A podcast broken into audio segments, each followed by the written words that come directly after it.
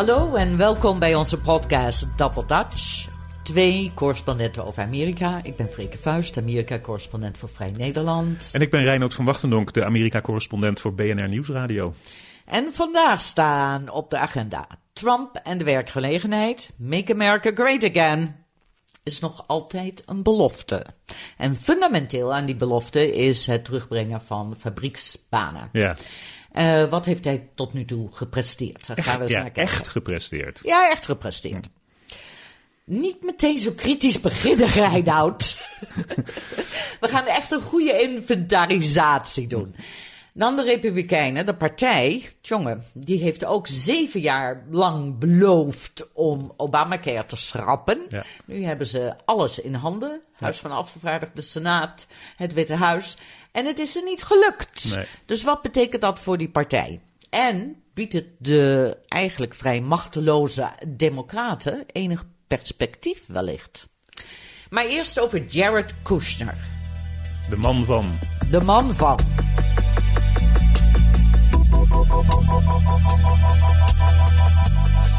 Kushner has a bold vision for the office saying the government should be run like a great American company.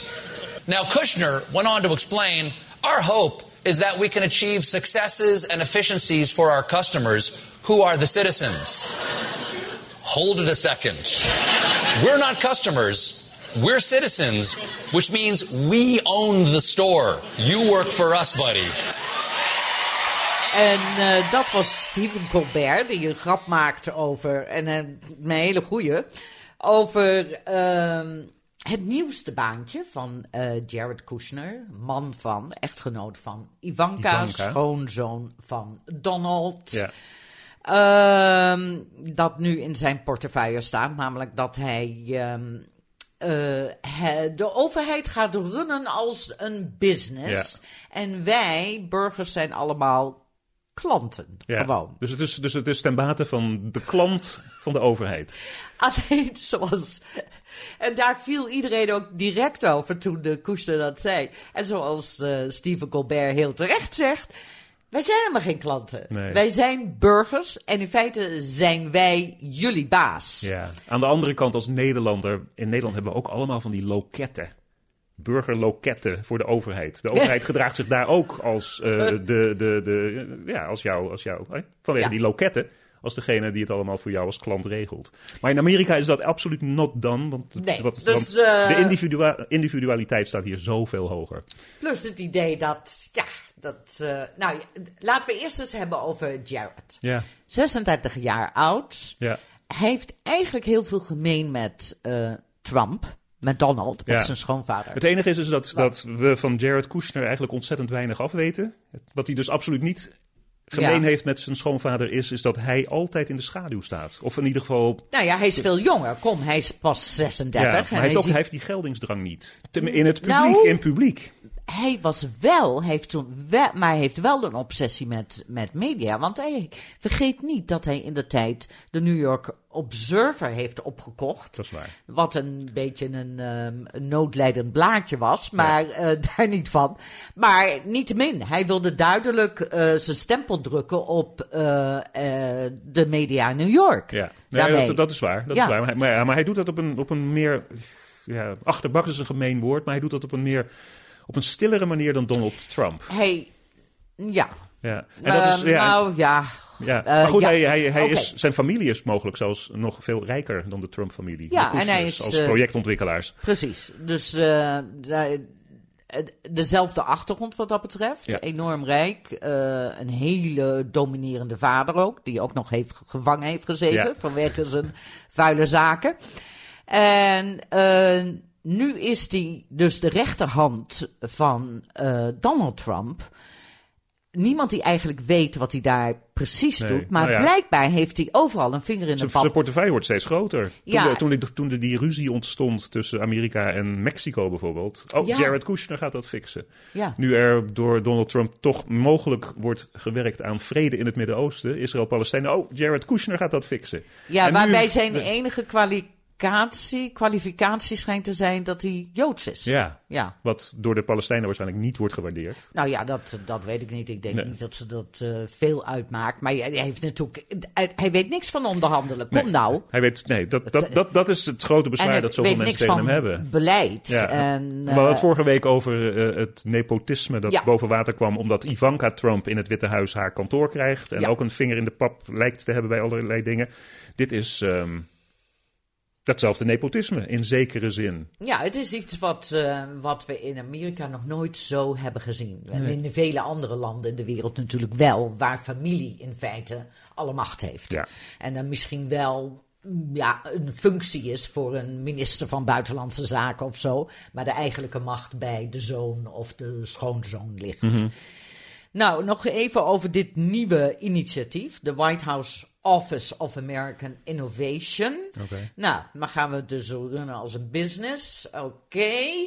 Eh, op zich eh, is dat eigenlijk niet iets nieuws. Want we hebben ook bijvoorbeeld, ik herinner me nog Al Gore, de vicepresident van Bill Clinton, die de opdracht kreeg, kreeg om eh, ja, de bureaucratie te streamlinen. Ja, ja, ja. En Overheidsverspilling is altijd een issue voor altijd een issue. En, eh, en op zich vind ik dat ook helemaal niet zo gek. Dat je iemand hebt die daar naar kijkt en, dus- en eh, denkt van nou, kunnen we Mhm. daar iets aan doen?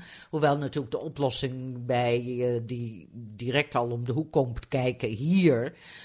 bij Trump is het privatiseren van overheidsdiensten. Ja. Ja, dat krijgen we dan natuurlijk weer. Maar ehm, ja, wat, wat betekent dit nu weer? Wat, eh, of eh, moeten we Nou ja, het is, het, is, het is, ja, het is in zekere zin typisch een Trump-gebaar om te laten zien dat zijn zakenachtergrond. Hij heeft, hij heeft, of hij dat zelf weet of niet, en of zijn adviseurs dat erkennen of niet, hij heeft in de eerste, wat, waar zitten we nu, 70 dagen van zijn regering laten zien dat hij op politiek gebied gewoon niet, erf, netjes gezegd, ervaren genoeg nog steeds is. Dus heeft hij in zijn achtergrond wel nog steeds dat hij van zichzelf zegt dat hij een fantastische businessman is. Ja. En die Jared Kushner, die is, eh, die, die, zoals jij zegt, die komt uit, hetzelfde, uit dezelfde achtergrond. Ook een fantastische absoluut, businessman. ja. Dus hiermee kunnen ze laten zien aan het Amerikaanse volk dat ze nog wel degelijk allerlei pijlen in hun, eh, op hun boog hebben. Namelijk om als businessman Amerika Ja, het To make America great bedoel, again als oké, businessman. het slaat het ook nergens op. Want je, het is geen business. En je kan niet duizenden mensen zomaar ontslaan. Eh, bovendien heb je helemaal geen controle op wat de andere eh, takken Nee. van de overheid doen. Ik bedoel, het slaat nergens Het op. is, het, ja, het is geen business, en, en, maar een hele hoop mensen die op Trump hebben gestemd. En ik, ik, ik, ik praat nu uit, uit, mijn Ja. eigen, uit mijn eigen ervaring. Mensen die ik ken, die zijn er nog steeds van overtuigd dat het 100% waar is dat als een politicus zegt, zoals Donald Trump heeft gezegd, dat de regering gerund moet worden zoals mensen die om hun keukentafel zitten hun privé gezinsfinanciën Financiën regelen. Namelijk ieder- ja, iedere, iedere Ja. maand alles eh, wat er binnen is gekomen uitgeven, een klein beetje sparen en zo. Maar dat heeft met de realiteit natuurlijk helemaal niets te Nee, maken. helemaal niks. Maar de, maar, de, het maar de is- doorsnee mens die hoort dat en die Ja. denkt, ja, ik moet dat ook doen, dus moet de regering dat ook doen. Ja, en het is ook zeg maar de angst en, en, en de afkeer van technocraten. Mhm. Hè, de- die we de, ook wel de elite kunnen noemen. Ja. Nog één ding over die Jared.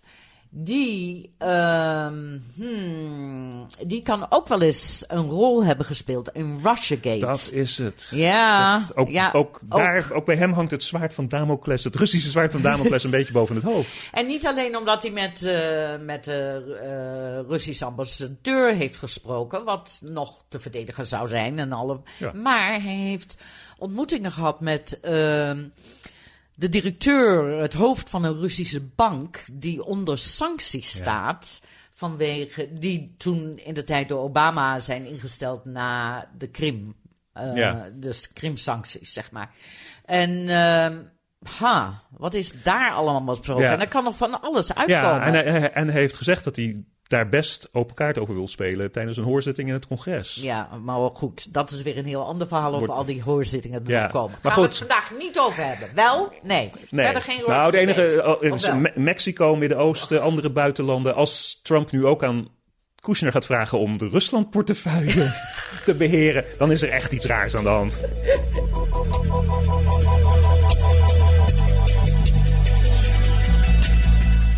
In onze podcast vorig jaar tijdens de verkiezings- verkiezingscampagne was een thema waar we het voortdurend over hadden. Ja.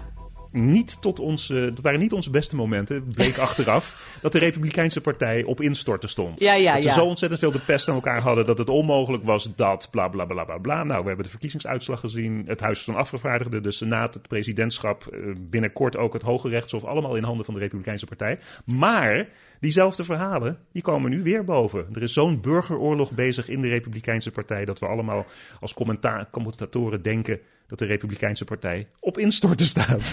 dus laten we het daar nog weer eens over hebben. Oké, ehm, ja, dat geloof ik niet zo. Maar het is natuurlijk wel heel erg. ehm, ja, het, het is toch wel heel erg. Nou ja, Belangrijk. Die, ne- die, ne- dat- die dat- nederlaag van de Die gezondheidszorg. nederlaag van de gezondheidszorg. Dat is werkelijk onvoorstelbaar. Zeven jaar lang hebben ze het daarover gehad. Om het schrappen van Obamacare. Eh, het plan wat er, wat er lag. Wat Ryan, eh, Paul Ryan, de- het hoofd van. ehm, eh, leider van de Republikeinen in het Huis van Afgevaardigden. voor elkaar had gestoomd. Nou, niemand die daar eigenlijk. Ja, Niemand, niemand die, Dit- die er echt in ja, geloofde. nee, niemand die erin En dat geloofde. kan ook niet als je het zo ontzettend snel doet. Kijk, je, je zou denken dat, eh, en dat, dat denkt iedereen, dat als je zeven jaar lang hebt geklaagd Ja. en, ge, en, en, en, en, en hebt gezeurd over dat je, dat je iets in je achterzak hebt om mee te doen. Dat bleek niet zo te zijn. Nee. Eh, de president en Ryan hebben, hebben een gigantisch wetsontwerp in elkaar getimmerd. Waar andere regeringen en parlementen echt maanden en maanden voor nodig Jaren. hebben. Jaren misschien Ja. wel, Obama. Ja. En, ehm, en dus is het in elkaar gestort. En toen bleek ook dat die eh, Freedom Coalition, daar zeg maar de Tea Party vleugel Ja, van de, de meest radicale, Dat is, inderdaad. Hm. de, dat is echt de meest radicale vleugel. Die hadden allerlei noten op hun zang, want die willen het helemaal schrappen. Die, die vonden dit een compromisvoorstel Ja. waar ze niet... En die zijn alsmaar gaan zeuren, dus bij Trump. Wij willen dit, oké, zei Trump. Wij willen dat, oké, zei Trump. Wij willen dit. En dan zei hij weer oké. En op een gegeven moment eh, zei hij ook, nou, nou houden we op. En dit is dan Trump's een, eh, geweldige onderhandelingsmethodiek. nou houden we op. En toen zei die, eh, die Tea Party coalitie, coalitie, nou dan gaan stemmen we er niet voor. Ja. Dus hij heeft alsmaar toegegeven. En ze hebben gewoon een poot strak gehouden. Ja. Dus Maar wat betekent dit nu? Nou, ik de denk dat dat betekent dat die, eh, die, die, die Freedom Caucus waar je het over hebt, Ja. die mensen van de meest radicale vleugel van de Tea Party partij, van de Republikeinse Tea Party mensen, die zitten in kiesdistricten waar het hun, wat hun carrière betreft, niet uitmaakt. Niet Want die uitmaakt, worden gewoon altijd herkozen. Maar dan heb je andere Republikeinen die wel aan hun zetels en aan hun politieke carrière moeten denken. En die hadden wel degelijk door dat de meer radicale oplossing hun mogelijk bij de tussentijdse verkiezingen politieke problemen zou opleveren.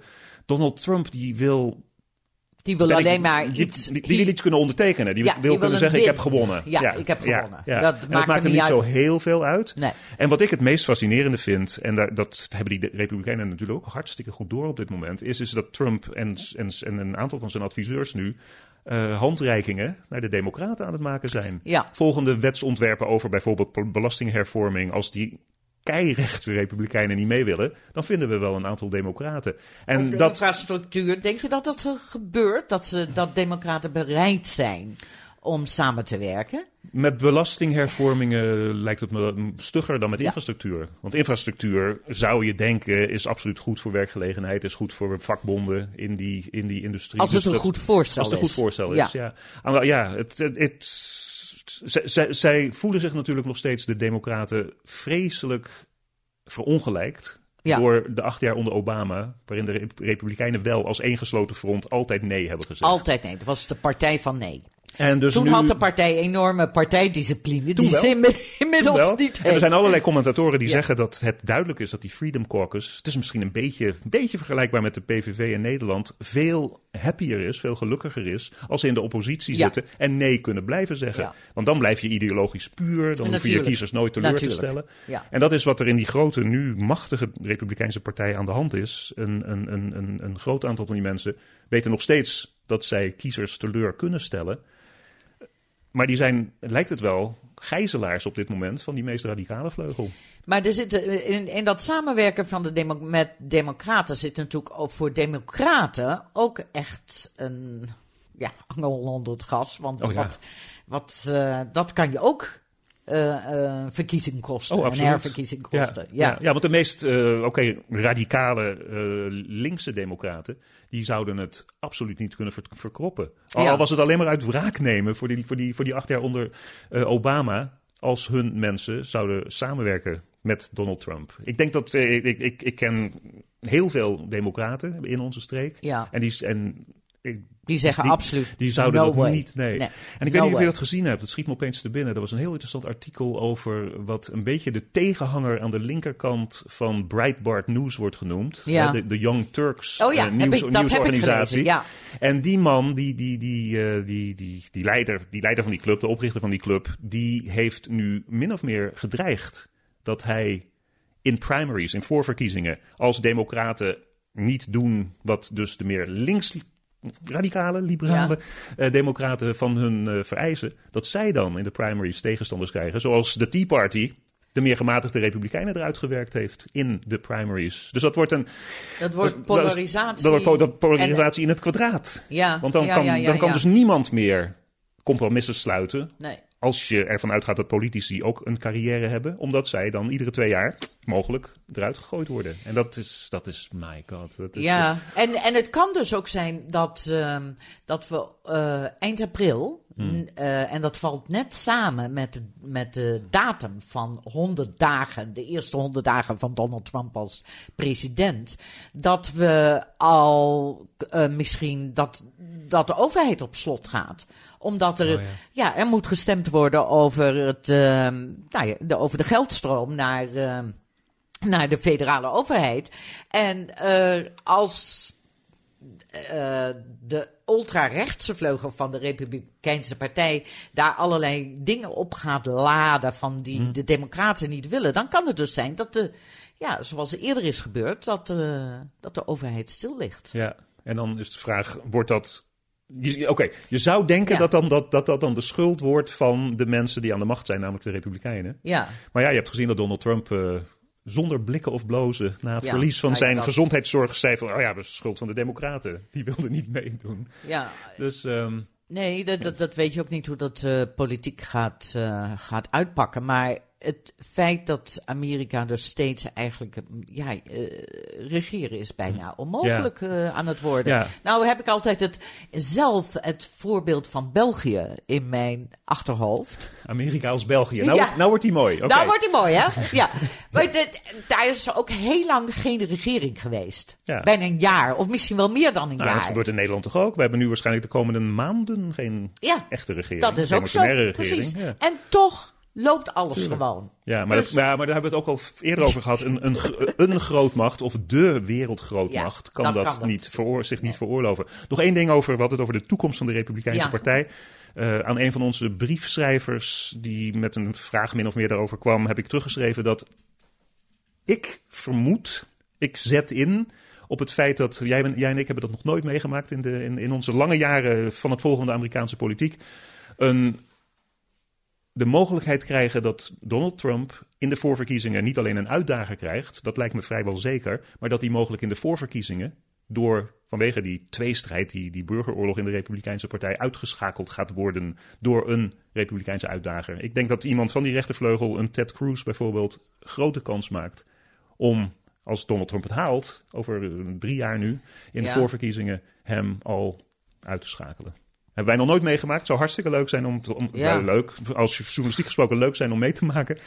Ik denk dat dat het resultaat gaat worden van deze Republikeinse tweestrijd. Ik denk nog altijd dat eh, Donald Trump het niet gaat halen, vier jaar. Dat hij niet eens zich zorgen hoeft te maken over een voorverkiezing. Ja, Oké. ik weet niet precies wat er zal gebeuren, maar ik heb dat gevoel.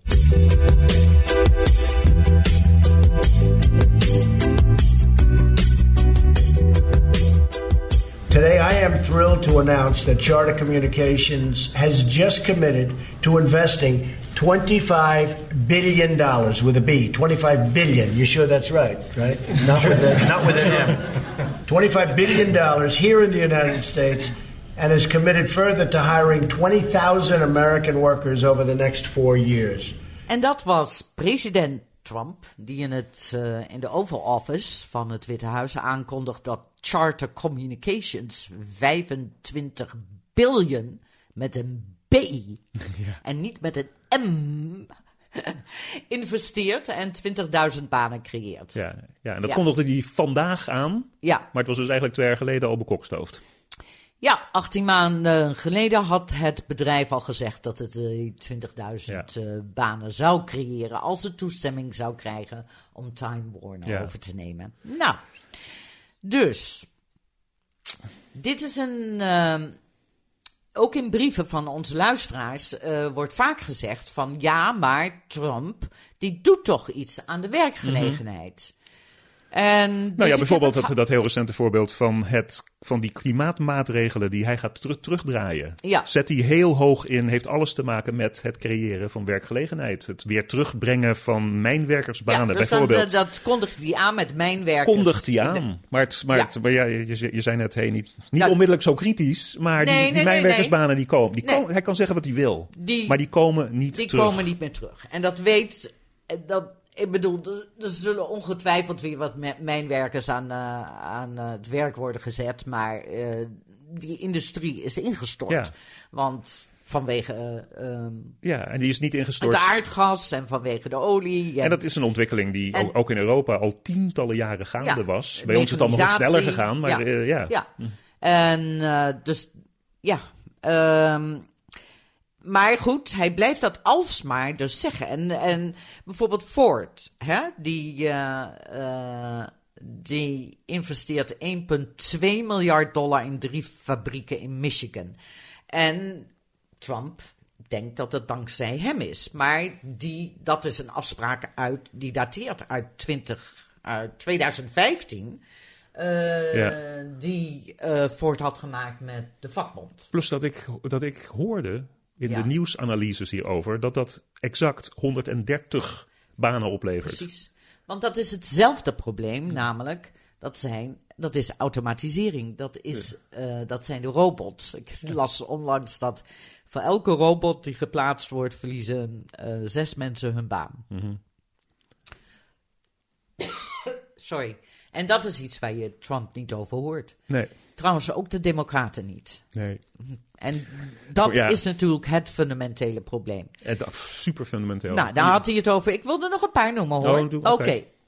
Nee, om het. Nou, we hebben het een keer gehad over de, over de JSF bijvoorbeeld, die fighter. Daar had Ja. hij ook van gezegd dat alleen maar onder zijn druk, bla bla bla. Ja. eh, er- ja. Maar ook dat was weer uit 2015, 2014. Maar ga, ja, ga door. Ja, dan was er Intel, ook met heel veel fanfare aangekondigd Mhm. in het Witte Huis. eh, ook in de Oval Office. En dat Intel eh 7 miljard ging investeren in een semiconductorfabriek in Arizona. Dat hadden ze zes jaar geleden al aangekondigd toen Obama daar op bezoek was. Dan kregen we nog Exxon, die in maart zei dat eh, het 20 miljard ging investeren. En eh, Trump zei: Hey, bringing jobs back to America. Maar die dateerde ook die investering en die aankondiging van tot Ja. twee jaar geleden. Nou, zo kunnen we nog wel even doorgaan. Ja. Maar er was toch, laten we wel zijn, die Carrier-fabriek Ja. in Indiana. Die, ehm, die eh, wat maken ze ook alweer? Eh, Volgens uh, airconditionings ja, airconditioners. airconditioners, En ja. die zouden die fabriek sluiten en die zouden naar Mexico gaan. Ja. En toen heeft Trump het gepresteerd om die fabriek te redden. En daarmee 800 banen. Te redden. te redden. Maar nog steeds netto minder dan, dan, dan, dan, dan er waren. Maar goed, ach- ah, 800. Maar goed, ach, ja, 800. 800 Ja, banen. in ja. een economie van, van tientallen miljoenen Ja, banen. plus dat het eh, de staat Indiana heel veel geld gaat kosten aan allerlei belastingvoordelen die ze aan, aan Carrier geven natuurlijk. Ja. Ehm, hoe lang kan hij hiermee doorgaan totdat dat een beetje duidelijk Ja. wordt bij Nou mensen? ja, weet je, dat we, doen er of- nu ontzettend badinerend over. Nou, maar ik hij, doe maar daar maar- niet badinieren Nee, nou, ja, ik zei- want- ik zei wij. Nee, daarom heb ik het ook allemaal netjes opgezocht. Ja, nee, nee, nee. kijken het- of het- wat is er waar, wat is er niet het waar. klopt allemaal. En ik, ik, ik, ik zei net oh, badinerend eh, 130 banen Ja, van Ford en 800 banen op een economie van, van vele miljoenen. Maar wat hij natuurlijk wel doet, is het wekken van eh, eh, eh, het, het scheppen van een beeld. Precies. En, en het, eh, het beeld is ontstaan dat hij alleen maar hoeft te dreigen en de werkgelegenheid komt terug. Nou, wij prikken daar dan nu op mm, oké, eh, aanmatigend... Op feitelijk. Op feitelijk Nee, en, en aanmatigende wijze doorheen. Maar, Maar dat zijn, beeld- achter- zijn achterban vreet dit op. Ja. En dus, ehm, eh, ja, dan komen we weer terug. Wat we de snake oil salesman vorige Ja. week. ehm, ik weet niet meer wat, ik, wat voor woord ik toen gebruikte, maar ehm, hè, de, de smoke and mirrors. Dat is zijn kracht. Dat hij is, is zijn hij, kracht. hij is er En- ontzettend goed in. En En ik vind ook dat de, dat de Democraten. ehm, eh, ja, misschien met de uitzondering van Bernie Sanders, dat, eh, toch. Die hebben hier ook geen antwoord op. Want die willen wel reëel zijn. Die willen wel zeggen. eh, die kunnen niet zeggen van die banen komen terug, want die banen komen niet terug. En het heeft niks met Mexico en outsourcing te maken. Die banen komen niet meer terug. Maar ze hebben daar ook geen alternatief voor. Nee. En ze, nee, dus ze, vissen, ze vissen in dezelfde vijver Ja, van, ze van, van, werken, van mensen die werk nodig hebben. Ja, maar eindelijk zal eens een keer iemand daar een goed verhaal over moeten hebben. En zeggen van, hoe ga je dit eh, ja, aanpakken? Politiek ook aanpakken en economisch aanpakken. En, en hier ligt er echt een enorme taak voor de democraten. En ik, ik zou echt van harte willen dat ze daar, eh, dat ze daar eens aan beginnen. Ja. ja, een van onze briefschrijvers die had, eh, en ik ben het er helemaal mee eens, die, die kwam met het idee dat daarom is het basisinkomen echt iets dat bespreekbaar moet worden. Eh, omdat, hè, ik heb het zelf ook een keer- keertje gezegd, de, de, de samenleving waar we allemaal in leven, heeft nu vanwege technologie en robots en dergelijke een gebrek aan banen die, zoals jij zegt, nooit meer terugkomen. Nee. Maar we nemen het wel de mensen kwalijk die die banen, die, die, die, die, die geen werk hebben. De, de, de, de maatschappij kijkt nog steeds neer op mensen die structureel, omdat ze de verkeerde opleiding hebben of wat dan ook, buiten de werkpot vallen. Ehm, En mensen z- zelf zijn daar geheel ontmoedigd over. Dus ik- ja, dus dan ik krijg je, weet je wel, dan krijg je de ziekte van wanhoop. Bijvoorbeeld. Die er in het Middenwesten heerst met al, eh, al die verslaving. Dus daar zou de Democratische Partij mogelijk op kunnen gaan inspelen. Aan de andere kant, de Verenigde Staten, als je hier alleen maar het hebt over basisinkomen en geld krijgen voor niks doen, dan gaat men op tilt. Dus eh, het zou voor de Democraten het andere geluid kunnen zijn dan wat de Republikeinen laten horen voor hun achterban. Ook hun, hun eigen blue-collar achterban. Maar Amerika is daar denk ik nog steeds zo niet klaar voor. Ja, maar het moet wel. Het moet wel.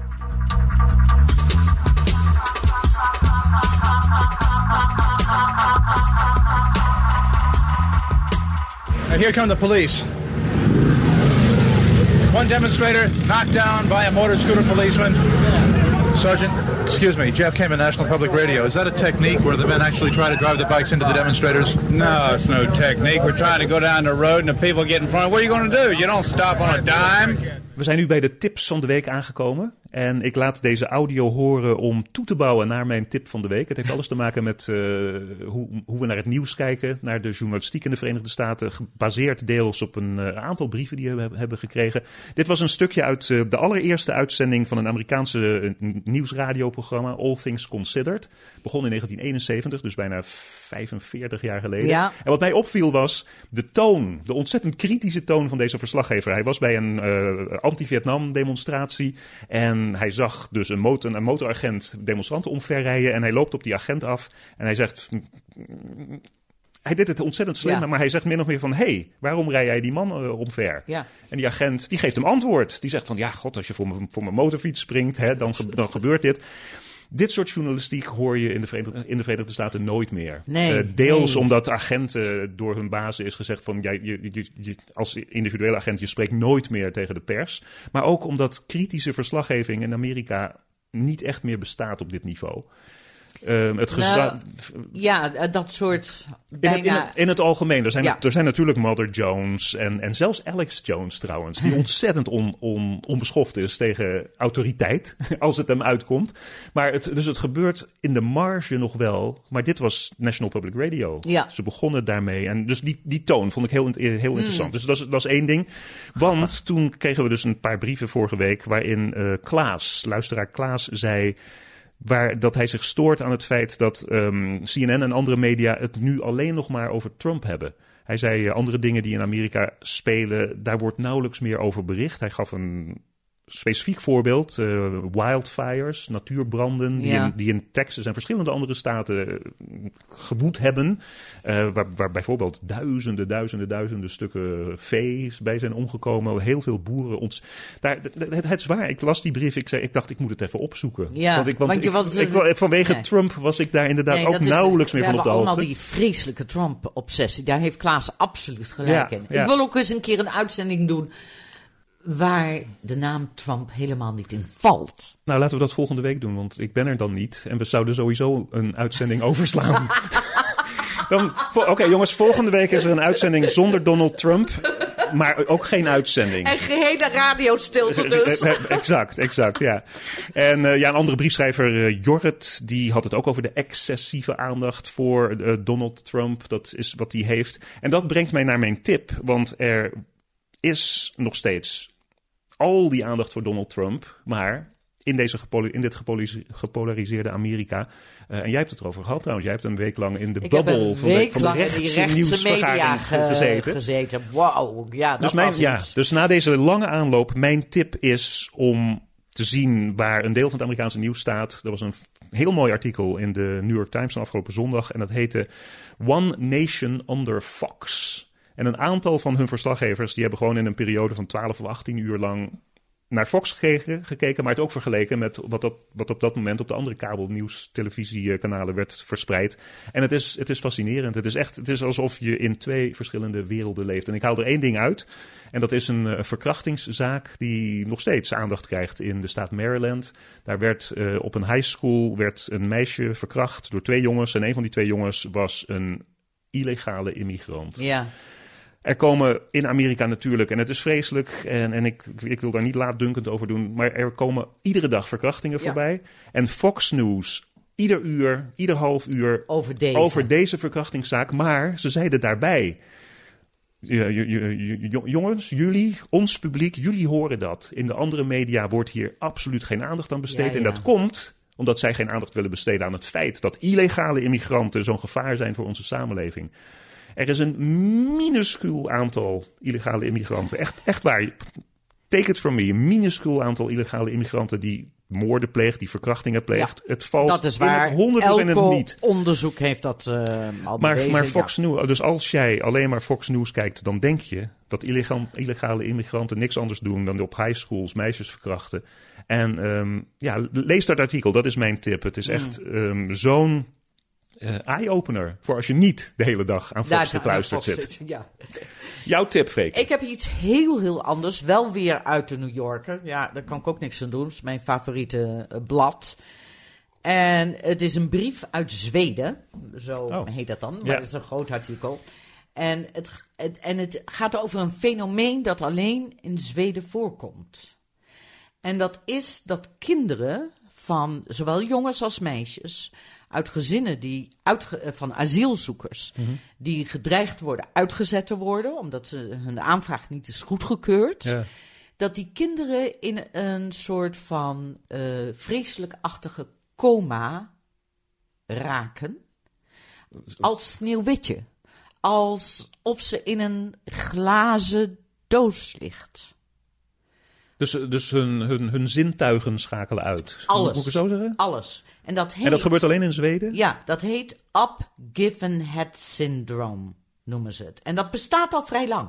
Er is al eh, dat fenomeen. Ja. En, eh, of in het Engels wordt dat dan vertaald als Resignation Syndrome. Oh. En ze gaan in feite dus... Ze geven gewoon de wil op om te leven. En dan worden ze kunstmatig gevoed, et cetera. En dus Ja. in leven gehouden. En eh, het is een... Ik had er nooit van gehoord. Nee. Eh, het, is, het is werkelijk eh, schokkend om te lezen. Het is ook. En Maar is het, een zo, is het een soort kettingreactie? Omdat het ooit is begonnen in Zweden en andere. En, en, en, wie weet. Want ik moet dan onmiddellijk denken aan, Aan een van, soort van, die, van- van die massahysterie gevallen. Als bij de. Beatles één meisje in katzwijm valt, Ja. dan valt, de- valt de rest ook in katzwijm. Dat, soort dingen. Hmm. is, dat is mogelijk. Dat is mogelijk. Niemand die dat precies weet. Er zijn al wel natuurlijk onderzoek Hmm. Ja, gedaan. tuurlijk. Ja. Eh, want het is natuurlijk vreselijk. En ehm, ja, dat weten we dus eigenlijk niet. Nee. Maar trauma bij kinderen. En Dat is iets waar ik al lang in geïnteresseerd ben. Kinderen die in heel moeilijke omstandigheden opgroeien. Ja, zijn dit, zijn dit ook, zijn dit, eh, je hebt het gelezen, ik niet. Zijn dit dan ook kinderen die komen, eh, asielzoekerskinderen die komen uit bijvoorbeeld Syrië, waar ze in Aleppo vreselijk gebombardeerd zijn? Nee, dit zijn kinderen die komen bijvoorbeeld uit Kosovo of andere... Maar geen geweld in hun achtergrond. Nee, daarom worden ze juist Fascinerend. uitgezet. Omdat, Oh, ja. eh, omdat ze dan geen basis hebben voor een asielaanvraag. Maar inmiddels wonen ze al heel lang in Zweden, die kinderen. En ze zijn geheel verzweet. En het idee dat ze ergens naartoe moeten. En eh, nee, dan gaan ze liggen. En ze worden niet meer wakker. Nooit van gehoord. Fascinerend. Ja, absoluut. En trauma bij kinderen. ehm, er wordt steeds meer onderzoek naar gedaan hier in Amerika. Ook de kinderen die opgroeien in achterstandswijken, in wijken waar heel veel geweld is. Eh, ik volg dat altijd heel goed in Camden, New Jersey, omdat ik daar een. eh, dat is zo'n stad, zo'n vreselijke stad. eh, en daar heb gefilmd, een film heb gemaakt. En daar zijn ook allerlei teams bezig met hoe, hoe kunnen we kinderen leren die in dergelijke omstandigheden opgroeien om trauma te verwerken. Ja. Dit is ongelooflijk moeilijk. Dit Ja. wordt ook nog bij heel veel asielzoekers en, en eh, families en gezinnen overal in Europa nog een enorm probleem. Waar- Waarbij ik niet wil zeggen dat het altijd zo dramatisch Nee. zal als Nou, nog- ja. aflopen als al deze sneeuwwitjes in... eh, Nog één kritische vraag Ja. daarbij. Als dat gebeurt met zo'n kind, dat in, Ja. dat in zo'n sneeuwwitje situatie terechtkomt, mogen de ouders dan blijven? In het geval en je, waar... en je, en je- je begrijpt waar ik op doel. Ja, en in het geval waar ehm, de schrijfster over dat ze echt enorm volgt, dus een jongen, een jongetje, of nu al een teenager. En ehm, ja, uiteindelijk, hoewel er wel dus gezinnen uit, uit zijn gezet met kinderen op brancards. Oh, die kinderen er ook Mhm. uitgegooid. Oh. Daar is natuurlijk allerlei dan gedoe over, want het, ja, dat past ook niet in het Zweedse beleid, et cetera. En in het eh, Zweedse zelfbeeld. En nee, het Zweedse zelfbeeld. Ja. En, eh, en deze jongen is uiteindelijk inderdaad, eh, zijn familie mocht blijven eh, vanwege de toestand van de jongen. En enkele weken later, nadat zijn familie en iedereen, al zijn vriendjes van school, eh, langs zijn geweest om te zeggen: je mag blijven, je mag blijven, de familie mag blijven, ontwaakte hij. Wauw. Ja, kijk, ik, er, zijn, er zijn nu luisteraars die denken van, oh, ik snap, nou snap ik het. Want als je cynisch wil zijn, dan heb ik nou een reden. Oh ja? Ja, dat jij- een jij- kind dat jij- zo kan bedenken? Nee, niet een kind, maar wel de, unit, de familie-unit. Niet dat ze het bedenken, maar dat de, dat, de, dat de family-unit op deze manier omgaat met een vreselijke dreiging. Ja, wat moet je dan doen? Kind Ja, laten dat weet ik- doodgaan? Dat weet ik niet. Oké. Lees het artikel. Volgende week zijn we er niet. Want. We hebben het over Donald Trump. oh nee, nee, sorry. We doen een boycott van Donald Trump. We doen de boycott van Donald Trump. Dus ehm, hebben we niks te melden. Want er gebeurt verder niks in het land. Nou nee, Reinoud die is in Nederland. Dus eh, we slaan een week over. En eh, gaan er met goede moed verder. Waarbij ik wel wil aantekeningen om inderdaad... eh, zoals een van onze luisteraars ook zei, van of, nou, ja, de- misschien moeten we ook zelf onze Trump-obsessie een beetje Gaan matigen. gaan matigen. Ja, het is ontzettend moeilijk. Het is moeilijk, hè? Ja, ja. Ja, ja je weet maar- dat ik heb teruggeschreven aan die persoon. Ja. Dat ik nu, ik, ik, ik voel me alsof er bij mij in de straat een vreselijk antisociaal gezin is komen wonen. Met pitbulls, met een geluidsinstallatie die 24 uur per dag blaert. En je kan, en het, en, en Je je, kon- kan niet anders dan er, dan er door geobsedeerd zijn, door, door over na te denken over die vreselijke situatie. En dus ik wil eventjes weg van dat asociale gezin, van die asociale Trump en over iets anders gaan denken. En dan ben ik heel benieuwd waar jij mee terugkomt als je uit Nederland terugkomt. Oké. Ik laat Dus, het eh, jou en weken- de luisteraars weten. Als jullie willen schrijven in onze afwezigheid en ook ideeën hebben over hoe je Amerika bekijkt zonder, zonder een Trump-obsessie, laat het ons weten. E-mailadres doubledutch.bnr.nl Ik ben Reinhard van Wachtendonk, Amerika-correspondent voor BNR Nieuwsradio. En ik ben Freke Vuist, Amerika-correspondent voor Vrij Nederland. Tot over twee weken. The top story this morning that everyone's talking about besides Obamacare is what happened to that 14 year old little girl in the bathroom of a high school in that county. Two illegal immigrants um, allegedly raping her in the bathroom. This is a perfect example. It is a horrendous thing to have happen to this young lady. And, and I think the American people once again will wake up to the dangers that, that are presented.